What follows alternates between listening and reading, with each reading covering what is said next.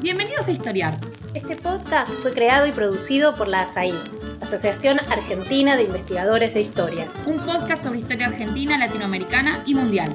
Acompáñanos en este recorrido por el pasado para pensarnos en el presente.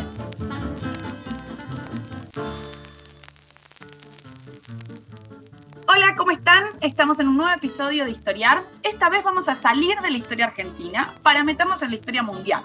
Vamos a hablar de un conflicto global que trajo consecuencias para cada rincón del mundo, inclusive para aquellos países que no participaron de esa Primera Guerra Mundial. Entonces nos vamos a la Primera Guerra, una guerra que representa, podríamos decir, una línea divisoria entre el siglo XIX y el siglo XX, una guerra que cambia muchas cosas, entre otras la forma en que se pensaba el mundo, ¿no? La creencia en el progreso indefinido, que era característica del siglo XIX, se va a terminar haciendo trizas después de esa guerra. La democracia liberal, por ejemplo, entra en una crisis prolongada y terminal en muchos países. Entonces, en este periodo, en este episodio, vamos a conversar de varias de estas cosas. Cómo llegamos a esa guerra, cómo reaccionó la población, qué cambios trajo en la forma de hacer la guerra, cuál fue el impacto en América Latina. Y para eso contamos con dos importantes especialistas que son Estefan Rinke y Marín Estato. Hola ambos, ¿cómo están? Muchas gracias por estar en Historiar. Hola Camila, muchas gracias a vos por la invitación, es un gusto. Por favor. Muchas gracias, de mi parte también. Mucho gusto por estar aquí. Bueno, permítanme presentarles. Eh, por un lado tenemos al doctor Stefan Rinke, que es profesor del Departamento de Historia del Instituto de Estudios Latinoamericanos y del Friedrich Meinecke Institute de la Freie Universität de Berlín. Espero haberlo pronunciado bien, con el alemán que no tengo.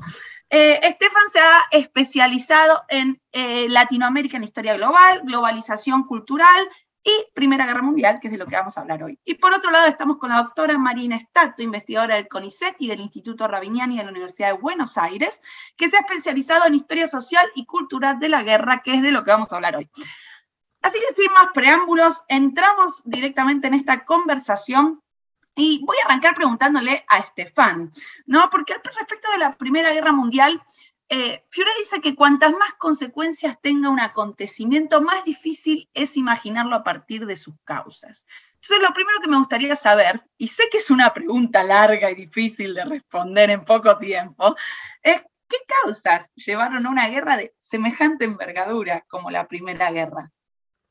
Sí, es realmente, muchas gracias por la pregunta, es realmente la pregunta más, más larga y más debatida quizás en la historia del siglo XX, porque ya en el primer momento, el primero de agosto de 1914, eh, empezaron las, las eh, discusiones, los debates, porque los unos dijeron que obviamente eh, las causas son la... la eh, agresividad de, de, los otros, ¿no? Y ambos lados eh, se, se em, eh, pusieron en la responsabilidad. Así que y, es, es, la gran pregunta de la culpa de la guerra.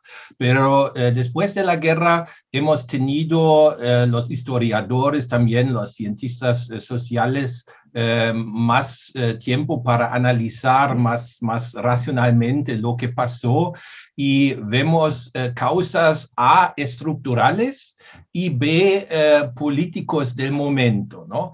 Y en las causas estructurales se puede mencionar el sistema de estados en la era del imperialismo bastante débil, eh, bastante eh, eh, lleno de tensiones entre los imperios tradicionales, como especialmente el imperio británico y los nuevos imperios como el imperio alemán, pero también, en cierto modo, los Estados Unidos. Y en, la, eh, en el periodo de la preguerra ya eh, tuvieron estas tensiones eh, el efecto de causar guerras y guerrillas en diversos países, en diversas regiones del mundo, por ejemplo, en el Balcán o en el, en el suroeste, el sureste de, de Europa, las diferentes guerras.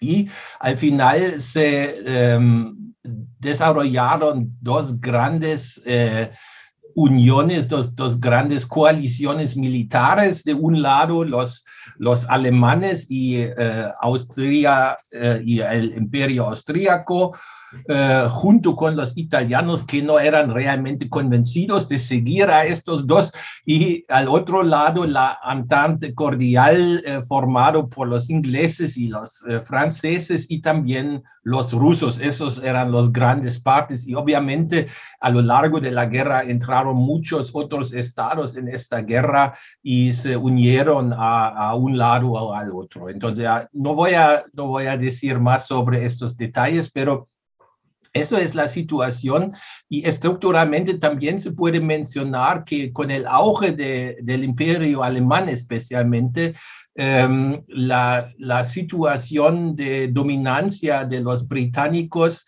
era um, más y más um, en peligro. ¿no?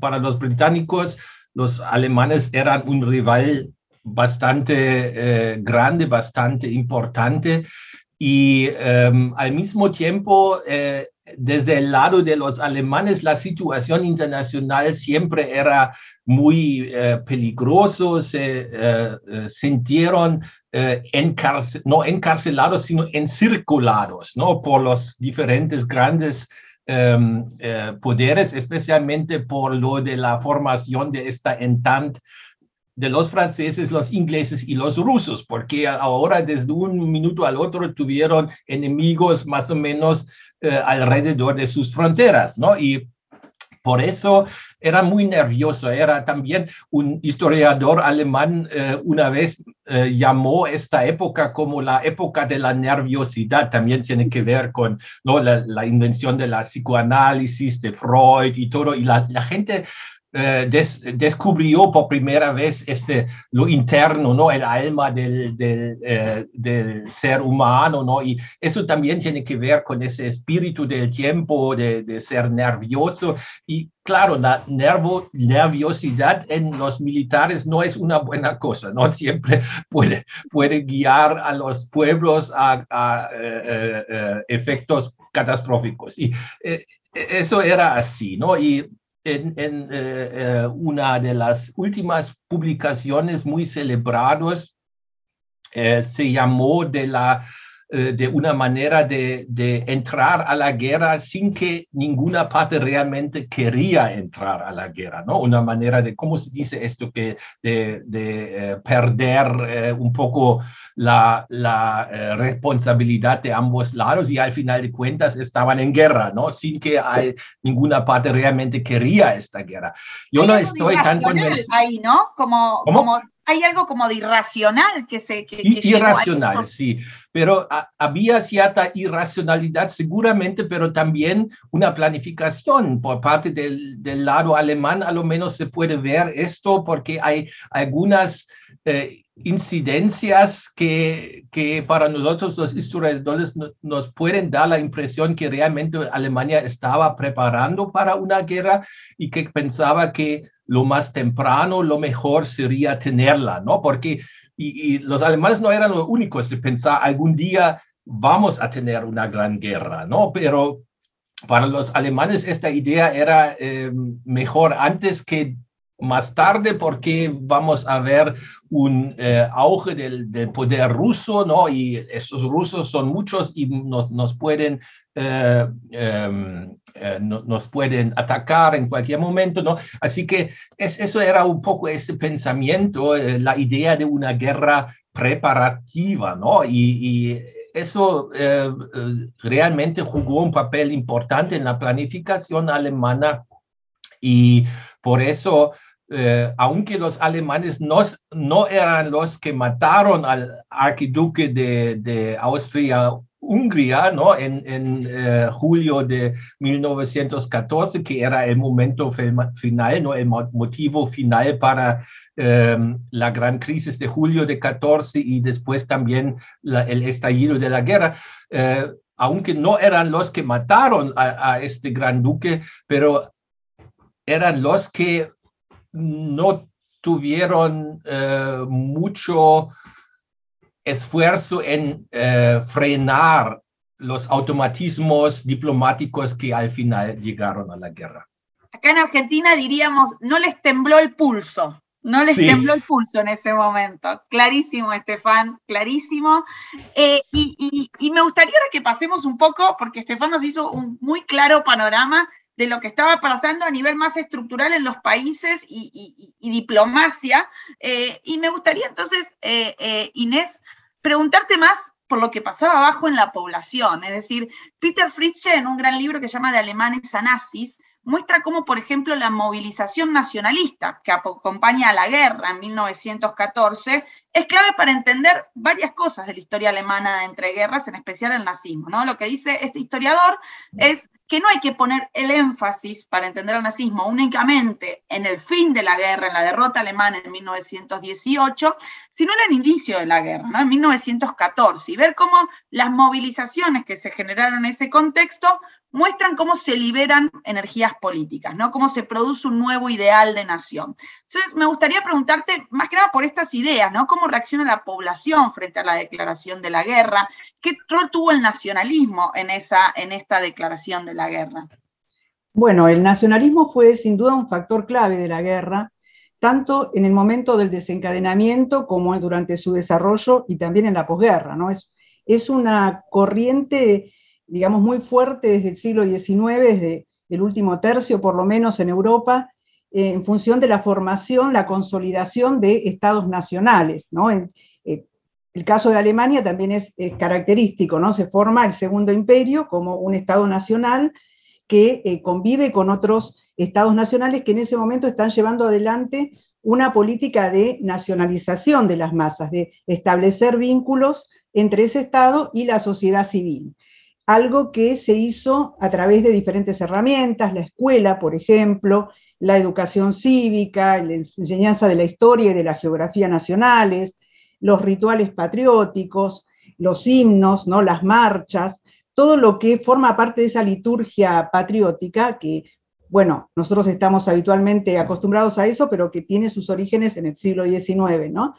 Y la guerra justamente, eh, en el momento en que estalla, es presentada por todos los estados beligerantes como una guerra defensiva como la nación siendo atacada por el enemigo, ¿no? Es decir, ninguno de ellos va a reconocer que tiene algún otro tipo de móvil, sea este económico, geopolítico, detrás, ¿no? Sino que en general es la idea de la patria en peligro y la idea de los ciudadanos que deben eh, formar lo que en la época llamaban la unión sagrada, ¿no? La idea de dejar de lado las diferencias políticas, ideológicas, confesionales y ponerse detrás de la nación y defender la nación. Entonces, ese discurso patriótico es muy fuerte para llevar a la movilización de la ciudadanía en torno a la guerra. Hay muchísimo entusiasmo de la sociedad en el momento en que estalla la guerra, eh, en el alistamiento, eh, se ve en todas las naciones. Eh, en el caso británico a veces es más paradigmático porque hasta 1916 los británicos no tienen un ejército permanente, entonces son ejércitos de voluntarios que van de todo el imperio, ¿no? Es decir, uno encuentra voluntarios incluso de Latinoamérica o de Asia o de África, ¿no? En diferentes partes donde hay presencia británica. Pero de todas formas, todos los estados van a llevar adelante esa política de movilización y también los demás estados, más allá de británico, movilizan a sus colonias. Entonces, eso también es lo que contribuye al carácter global que va tomando la guerra.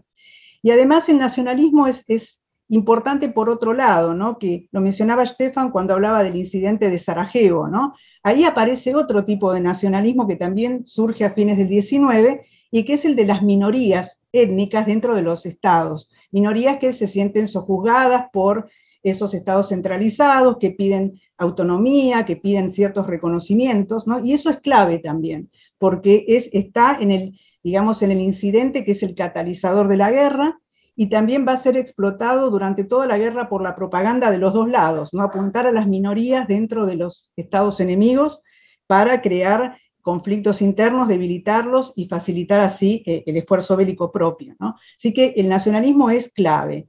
Eh, también durante la guerra vamos a ver que hacia 1917 hay un momento como de hartazgo social, eh, estallan algunos motines en, en, el ejército francés, por ejemplo, y hay un cansancio de la guerra. Eso se ve también en el caso de Rusia con la revolución, ¿no?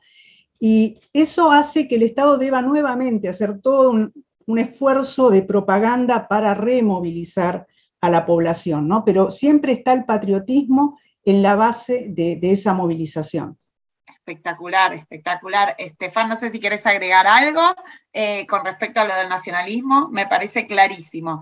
Eh, bueno, eh, ahora me gustaría pasar a la guerra en sí mismo, ¿no? Porque en un principio eh, se pensaba, incluso los propios actores que llevaron a la guerra, que iba a ser una guerra corta, que esta guerra se iba a terminar rápidamente eh, eh, y que se iba a poder resolver todo, pero en realidad terminó siendo una guerra larga e inédita como nunca se había visto, que de hecho cambia las formas de hacer la guerra que, que, se pensaban hasta entonces. Entonces me gustaría preguntarte, eh, Estefan, bueno, ¿por qué no fue una guerra corta? ¿Qué cambió en esta forma de hacer la guerra? ¿Por qué se extendió tanto? ¿Qué, qué hubo de nuevo en esta guerra, en esta primera guerra?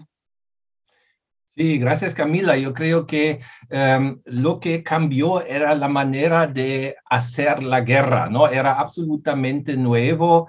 Bueno, algunas de las dimensiones sobre que eh, voy a hablar ahora eh, ya se podían ver un poco antes en las guerras civiles de Estados Unidos, por ejemplo, incluso en la guerra entre em, los estados alemanes y Francia, las guerras de la unificación. Pero eh, lo que pasó en el año 14 era por primera vez ver que las antiguas eh, estrategias del movimiento de los militares de los grandes ejércitos durante una guerra no eran fructuosos porque la defensa tenía eh, la gran ventaja. Y eso tenía que ver con el desarrollo de la artillería pesada, ¿no? que tenía una... Em, una, eh, un poder de fuego mucho más avanzado eh, que antes y que, podía destruir eh, ciudades y, trincheras desde una distancia enorme. Y además em, los grandes ejércitos les faltó em, la eh, movilidad y la eh, movilización, las, los poderes de movilización rápidos eh, y de sorpresa que estuvieron em, necesarios para invadir un país completamente. ¿no? Y además, durante la guerra, ambos lados desarrollaron nuevos nuevas armas, nuevas armas destructivas eh, de un tamaño antes no conocido. Por ejemplo, eh, suele mencionar el, el eh, em, ah, em, ahora me hace falta la palabra, el poison gas, ¿no? Es el gas, ¿no? Gas venenoso, sí. Sí, gas venenoso, muchas gracias. El gas venenoso y eh, otras, em, otras armas que al final de cuentas em, eran eh, tan, tuvieron tal carácter que eh, no em, admitieron la la ofensiva, sino al final eran más eh, de la ventaja para la defensiva. Y lo que pasó era en eh, ambos lados em, construyeron trincheras eh, profundas y para una ofensiva que ganó em, un kilómetro de terreno siempre tenía una, una contraofensiva que em, también tenía un kilómetro de, ganancias, así que era una eh, historia sin fin y con muchas pérdidas, con eh, muchos... Eh, con muchas bajas, millones y millones de, hombres que cayeron, que eh, perdieron sus vidas en una, en una guerra eh, casi sin fin ¿no? y casi sin sentido, porque en esta guerra eh, lo que no dominó era el antiguo ideal chevalesco, ¿no? Del, del eh, eh, héroe militar que está luchando frente a su adversario, ¿no? Y el mejor o el más fuerte va a ganar. Aquí no, aquí en esta guerra dominaron las máquinas, ¿no? Las máquinas, las grandes cañones de distancia y este gas venenoso o también los aeroplanes, una nueva eh, invención que ni siquiera eran vistos o visibles para los soldados, pero los mataron, ¿no? Así que todo eso era una, una guerra nueva, una guerra total, y los que eh, sobrevivieron este tipo de guerra nos dejaron sus, eh, bueno, textos autobiográficos, ¿no? Eh, sus informes que son realmente horribles, ¿no? Es para nosotros casi imposible eh, entender lo que sufrieron esta, esta gente ¿no? en, las, en las trincheras. Y además, hay que mencionar que eh, ambos lados también ya en el, fin, eh, en, en, el comienzo de la guerra tuvieron una arrogancia bien fuerte, ¿no? Es, eh, hay estas famosas eh, fotografías de los trenes alemanes en que, en que alguien escribió, em, vamos a hacer de vuelta, eh, vamos a volver ya hacia la antes de la Navidad, ¿no? Es decir, que en tres meses vamos a ganarles la, la, victoria para Alemania. Y obviamente em, ambos lados también eran muy mal informados, aunque tuvieron bastante información, pero em, sus estrategias, sus tácticas eran muy anticuados, eran estrategias desarrolladas para una guerra del siglo XIX, pero lo que vivieron era una nueva, un nuevo tipo de guerra, una guerra del siglo XX, y eh, em, los líderes, los oficiales de ambos lados no eran preparados para eso, pero los, los eh, soldados tuvieron que pagar el, el precio para esto. Clarísimo, clarísimo, Estefan. De hecho, esto que estás contando nos ayuda a entender un poco lo que había dicho María Inés hace un rato, ¿no? Sobre cómo en 1916 ese nacionalismo, ese entusiasmo, en 1917, ese entusiasmo patriótico empieza a mutar en hartazgo en varios de los frentes de guerra de, y, se, y, se, hace muy claro que esa guerra corta eh, eh, se, convierte en una guerra interminable. Y en esta, en esta dirección quería preguntarle a Marinés, porque vos, Marinés, has trabajado con crónicas de, de, soldados que han estado en la guerra. Quería preguntarte, bueno, ¿cómo es la experiencia de la trinchera, la experiencia de ese nuevo tipo de guerra desde los soldados? ¿no? Hay toda una, una tradición eh, eh, em, historiográfica, ¿no? De, antropología de la batalla, ¿no? De cómo tratar de entender la batalla y cómo los hombres, los soldados, eh, viven esas batallas. Entonces quería preguntarte, bueno, ¿qué recordás? ¿Qué anécdotas hay? ¿Qué ideas salen, ¿no? De, estas, de esta antropología de la batalla de la Primera Guerra Mundial. En realidad, la, la, experiencia propia de la batalla en las trincheras realmente es el contraste total con la imagen idealizada que se tiene al comienzo de la guerra, ¿no? de que, como decía Stefan, es una guerra corta, que pronto se va a vencer al enemigo y todas esas imágenes asociadas eh, habitualmente ¿no? al heroísmo y a lo sublime, ¿no? Y en la práctica, los soldados se encuentran en realidad con una guerra que se prolonga cuatro años y en esas condiciones deplorables de las trincheras. Es decir, eh, ellos en sus relatos y en muchos casos en sus memorias, más que nada, eh, se encuentran permanentemente referencias a el horror de la guerra, el horror de esa tecnología que, como señala Stefan, eh, va a ser muy cruenta, va a impactar mucho sobre los cuerpos. Uno encuentra muchísimos casos eh, de desfiguraciones por las nuevas, eh, las nuevas em, digamos, armas y también por las municiones que se van a emplear en la guerra.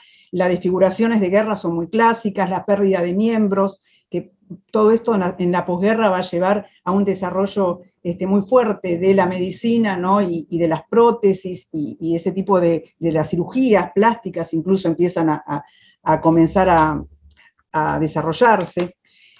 Tienen también eh, la experiencia de lo que es el llamado shell shock, ¿no? es decir, eh, lo que ahora llamamos síndrome de estrés postraumático, que en esa época no se conocía como una enfermedad, entonces a veces los las consecuencias psicológicas que tenía eh, los bombardeos constantes sobre la trinchera, el enfrentamiento con el enemigo, hacía que hubiera casos de desertores o de gente que tenía problemas a la hora de enfrentar la batalla y que eran tildados de eh, traidores, ¿no? En muchos casos eran tildados de antipatriotas y en realidad estaban padeciendo una enfermedad que en ese momento no estaba diagnosticada, ¿no? También en la posguerra se va a trabajar mucho sobre, sobre eso, va a dar lugar a, muchos estudios sobre estas cuestiones.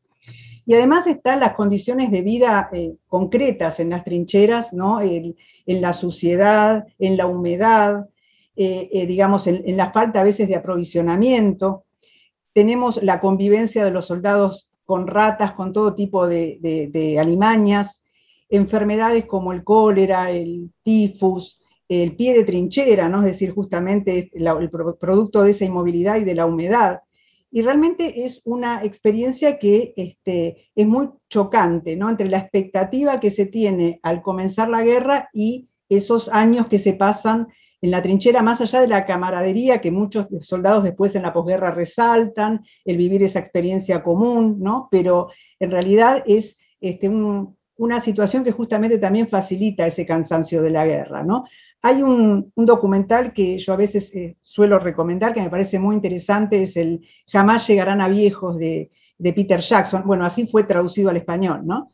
Que realmente muestra imágenes de archivo de la vida en las trincheras, la vida cotidiana, y además complementadas con testimonios de veteranos varias décadas después. Entonces uno encuentra una correspondencia entre imagen y eh, la narración y que este, justamente describe muy bien lo que es vivir en las trincheras. Es realmente muy conmovedor ese documental y muy didáctico, nos permite ver muy bien qué es vivir, qué es atravesar la guerra como soldado.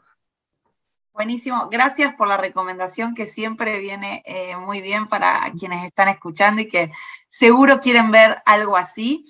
Y, para traer un poco la guerra a nuestro territorio, eh, eh, me gustaría preguntarles, y esto es algo que ustedes dos han trabajado mucho, ¿no? ¿Cuál es el impacto, eh, en principio, Estefan, cuál es el impacto de la guerra en América Latina, ¿no? ¿Qué, países, por ejemplo, se involucraron? ¿Cuáles permanecieron neutrales?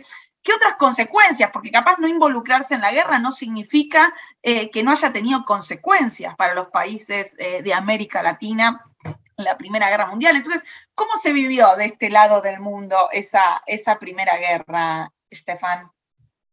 Sí, eh, es una, una guerra total que involucra a todo el mundo y también a América Latina, aunque en muchos de los libros, eh, de las grandes narraciones de la guerra, eh, Latinoamérica es casi no mencionado o solo mencionado marginalmente, pero gracias a, los últimos años, los años recientes, hemos tenido nuevos estudios bien importantes eh, que nos muestran que eh, América Latina no era eh, al margen de este conflicto, sino bastante al centro. Y yo diría que son como cuatro dimensiones. La primera es la dimensión militar, la, que para mucho tiempo era en el centro de, todos los análisis, de todas las narraciones de esta guerra.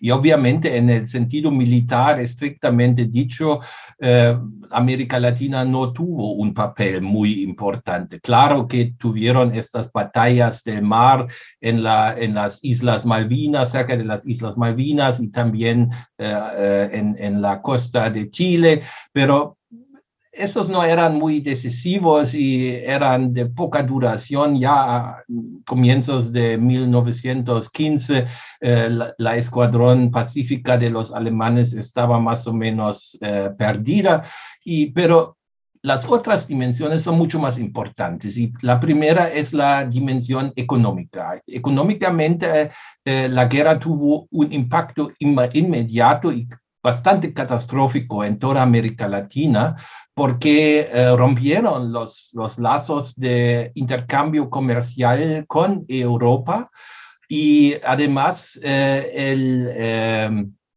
intercambio financiero de dinero también eh, rompió. Y ambos dimensión, ambas dimensiones eran súper importantes para em, la sobrevivencia de los eh, estados latinoamericanos, ellos dependieron de este tipo de intercambio eh, con eh, Europa.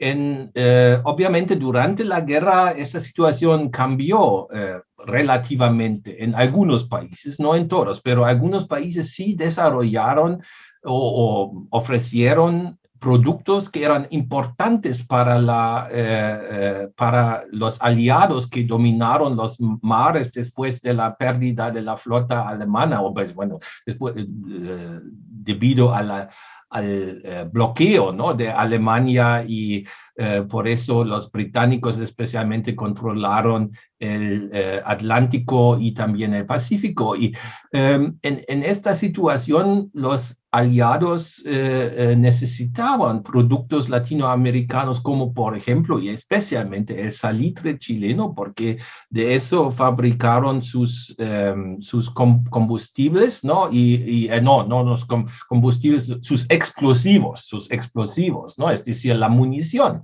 Y además, más tarde en la guerra, especialmente importante fueron los em, carnes y el trigo argentino también, especialmente en el año 1918, ¿no? Estos eh, eh, importaciones desde Argentina eran muy importantes para eh, poder continuar con la guerra por el lado de los aliados. Y una tercera dimensión es la dimensión social. Aquí también es una, un efecto muy visible y bastante eh, problemático en muchos países que tuvo que ver obviamente eh, directamente con las eh, repercusiones económicas. Mucha gente perdió su trabajo, em, los sueldos reales bajaron durante los cuatro años drásticamente, ¿no? La gente no podía comprar eh, la misma cosa de, de, sus pesitos, ¿no? Que antes y para muchos era una, una situación absolutamente eh, problemática, una eh, situación de emergencia y por eso también vemos que ya en el año 1916 y más tarde, especialmente 17, 18, aumentan los números de huelgas, ¿no? De huelgas eh, sangrientas porque la policía, el ejército reaccionan drásticamente a estas protestas de los, de los pobres, ¿no? Que son casi olvidados durante esta, esta guerra y al final también y como sabemos, en la historia argentina tenemos eventos como la Semana Trágica, ¿no? En, en enero de 1919 eh, y una otra Semana Trágica eh, en Brasil en eh, unos pocos semanas más tarde. Así que tenemos este tipo de radicalización en la política, en las masas. Y el cuarto nivel de, las, eh, de los efectos de la guerra en América Latina es, la, es el nivel eh, cultural mental, porque esta guerra en América Latina era una guerra mediatizada ya desde el primer momento, una gran guerra de propaganda entre ambos lados en que también los aliados tuvieron una fuerte ventaja por lo del bloqueo, pero los alemanes también eh, eh, con la ayuda de los, las minorías alemanes ¿no? que vivieron en el sur de Brasil, en Argentina, en Chile y en otros eh, lados, trataron de defenderse de la propaganda aliada y por eso las revistas, los periódicos em, eh, y también los cines, esta nueva cinematografía, cinematografía eran llenos de, propaganda y para la gente que eh, consumó ese tipo de información, eh, eran más o menos diariamente confrontados con nuevas noticias sobre esta guerra, sobre lo que pasó allá, con fotografías también, ¿no? Impresiones visuales muy importantes y todavía no, no muy bien estudiados desde mi punto de vista, ¿no? Es, es algo que todavía hay que, hay que investigar un poco más, pero em, yo creo que aquí se puede ver también el cambio de un clima mental en que Europa está perdiendo su papel de modelo, ¿no? de, ejemplar eh, de desarrollo, de progreso eso em, eh, después de 1918 eh, se ha perdido un poco, aunque las relaciones con Europa vuelven a ser importantes, pero em, la gente en América Latina, los intelectuales, los políticos piensan en cómo reorientar su desarrollo propio ¿no? hacia una como ya mencionó eh, María Inés, ¿no? hacia una noción de lo autóctono, de lo nacional, ¿no? este, este elemento del, del eh, nacionalismo que era tan importante ya durante la guerra y incluso aumentó después del final de la guerra.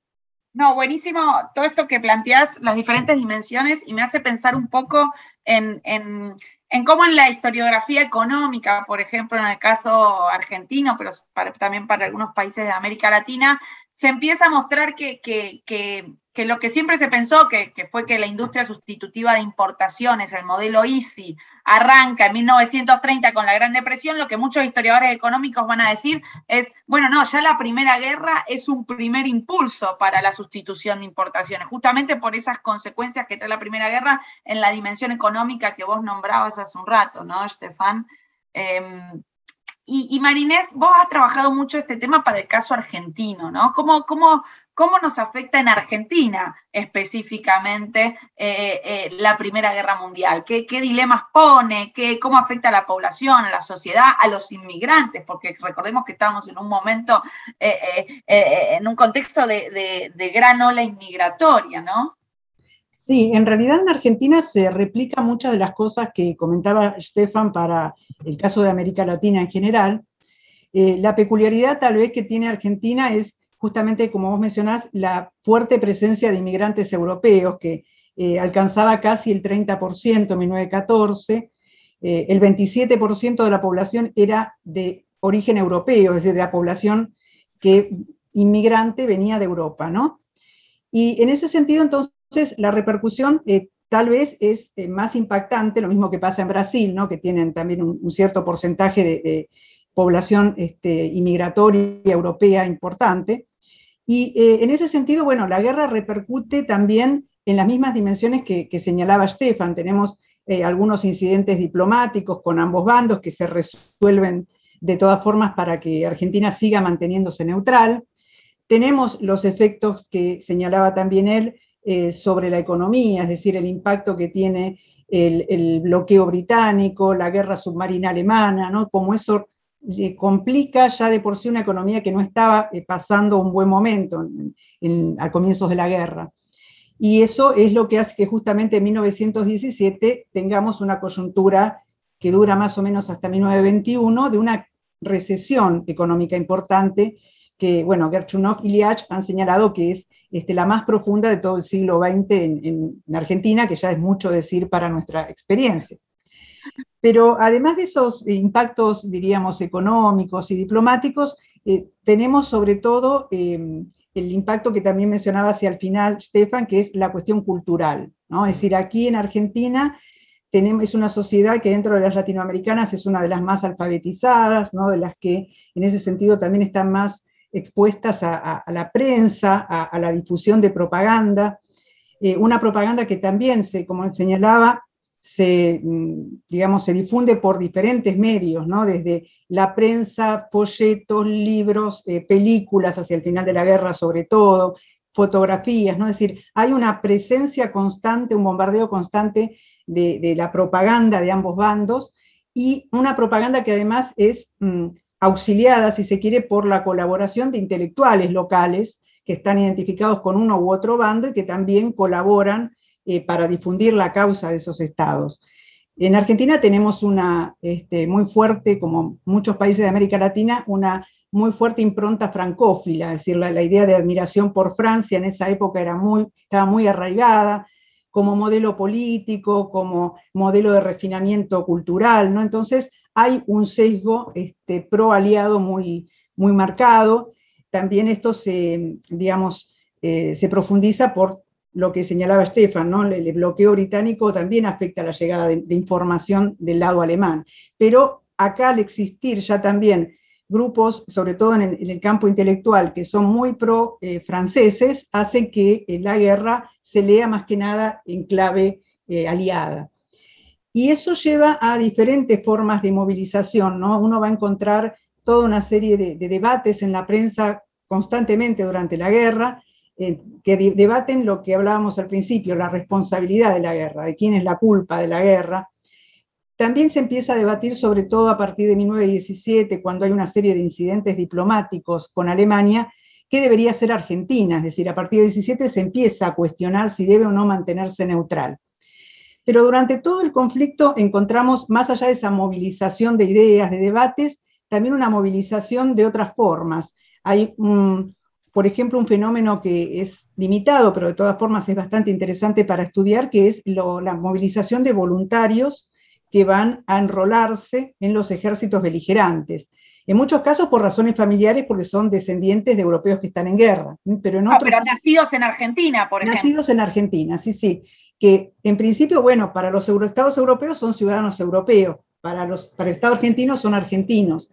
Eh, no existían necesariamente formas de coerción por parte de los estados europeos para asegurar que se trasladaran, porque por más que tenían la obligación, digo, no tenían herramientas los estados concretas como para eh, llevarlos ¿no? por la fuerza. Es decir, que hay todo un movimiento que implica una voluntad de identificarse con esos estados y de ir a luchar.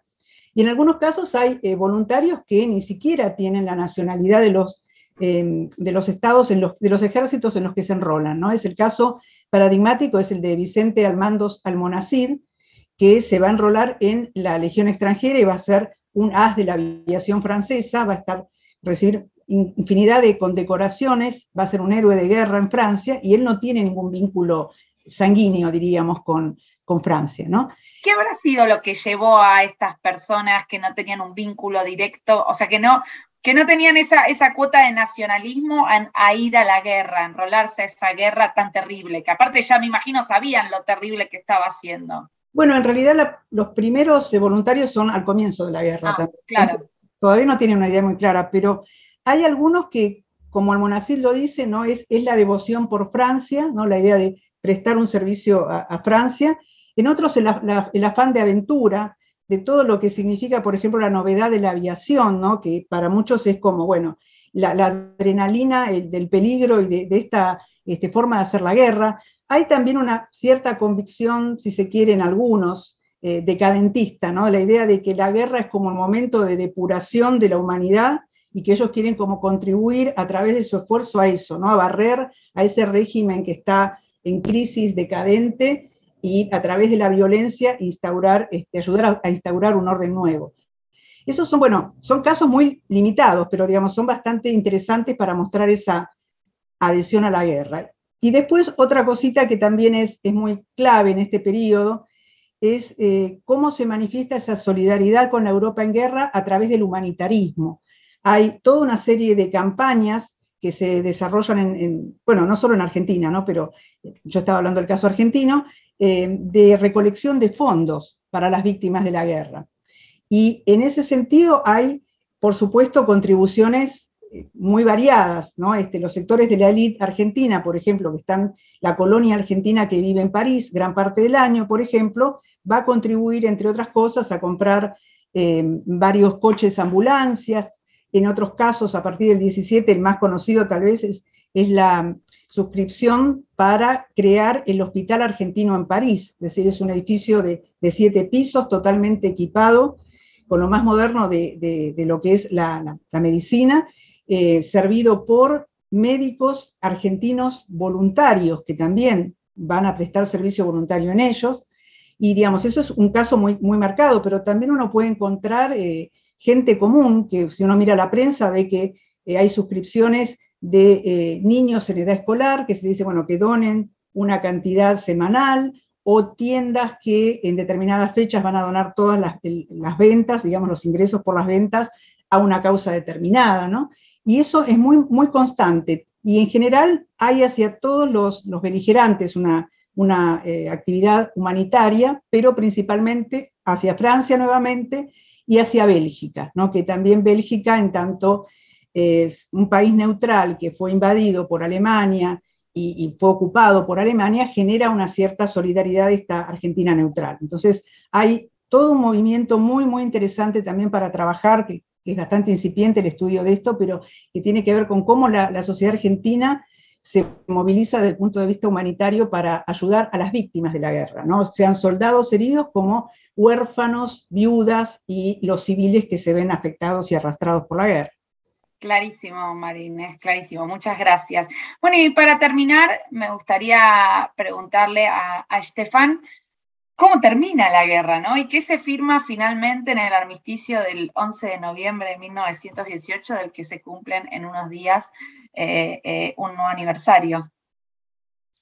Sí, bueno, el, comienzo del fin de la guerra es ya en 1917, cuando entran los Estados Unidos ¿no? a la guerra, porque con su poder, con su, eh, sus recursos, tuvieron eh, realmente el papel central en em, darle la victoria a los aliados al final de cuentas. ¿no? Los alemanes lograron em, continuar la batalla hasta 1918. En la primavera de 18 incluso vuelven a la ofensiva como una ofensiva final, pero ya en esta ofensiva se nota algo que más tarde eh, es, es obvio que muchas de las tropas son enfermos por lo de la nueva influenza, la gripe, la llamada gripe española, ¿no? Y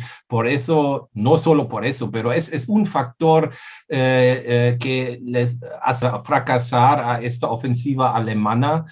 Y em, en los eh, próximos meses son los aliados juntos con los norteamericanos que están en la ofensiva, que ahora realmente están haciendo algún progreso de terreno también, aunque lentamente están em, eh, utilizando el nuevo arma de los tanques, ¿no? de estos grandes eh, tanques que recién se desarrollaron.